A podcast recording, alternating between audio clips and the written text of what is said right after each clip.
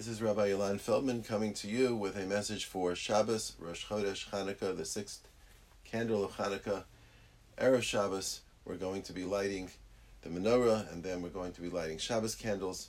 Tomorrow we take out three Sifrei Torah for the Parsha of the week, for Rosh Chodesh, for Hanukkah, and uh, the power of this Shabbos is really amazing. One of the most obvious connection, so to speak, between Shabbos and Hanukkah is that the Shabbos that is observed is a Shabbos of Torah Sheba'al Peh. There is no way from the written Torah alone that we would have a Shabbos that gives us the spiritual rest and connection to Hashem that we have with the Shabbos that we observe. The Shabbos that we observe, abstention from 39 malachos, some uh, activities which are not even laborious but still creative. So many of the halachas of Shabbos, whether they are Torah halachas or rabbinic mitzvahs midrabanan, the whole character of Shabbos is a result of the Torah Sheba'al Peh, the oral law system that we have. And that's what we're celebrating on Hanukkah. On Hanukkah, we are celebrating the fact that we have Torah Sheba'al Peh, oral law, which means that our relationship to Torah is a relationship with Hashem Himself. That our relationship to the wisdom of the Torah is that we are go- going to be absorbed in Hashem's wisdom.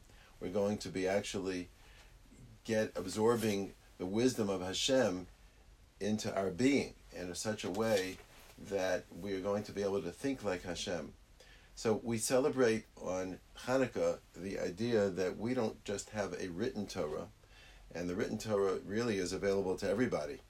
Uh, it was translated into all languages, and the Greeks thought that they had it, but they didn't because they didn't have Torah Sheba'al Peh, and they knew that Torah Sheba'al Peh is what makes the Jewish people unique.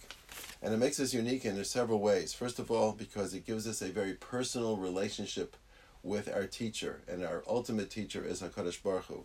When a person involves himself in svara, in the thinking and the rationale of the Torah and the rules and the principles that are behind the Torah.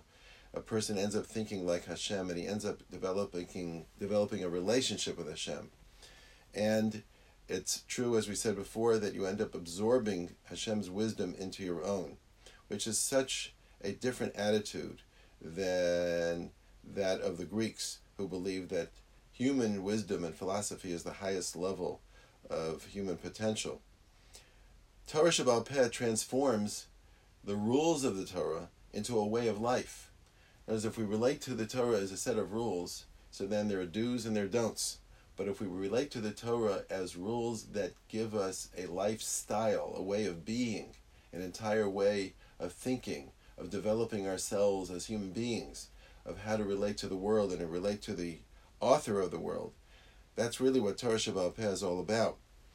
And uh, therefore, when we come to Shabbos and Hanukkah, we're really celebrating the coming together of Torah Sheba'al Peh with our victory, so to speak, over the uh, Greeks.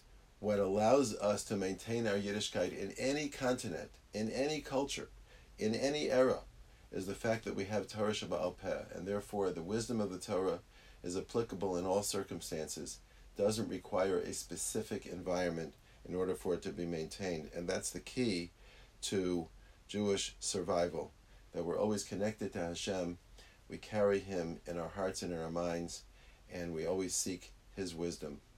May you have a wonderful Shabbos, a wonderful Hanukkah, and a Chodesh Tov.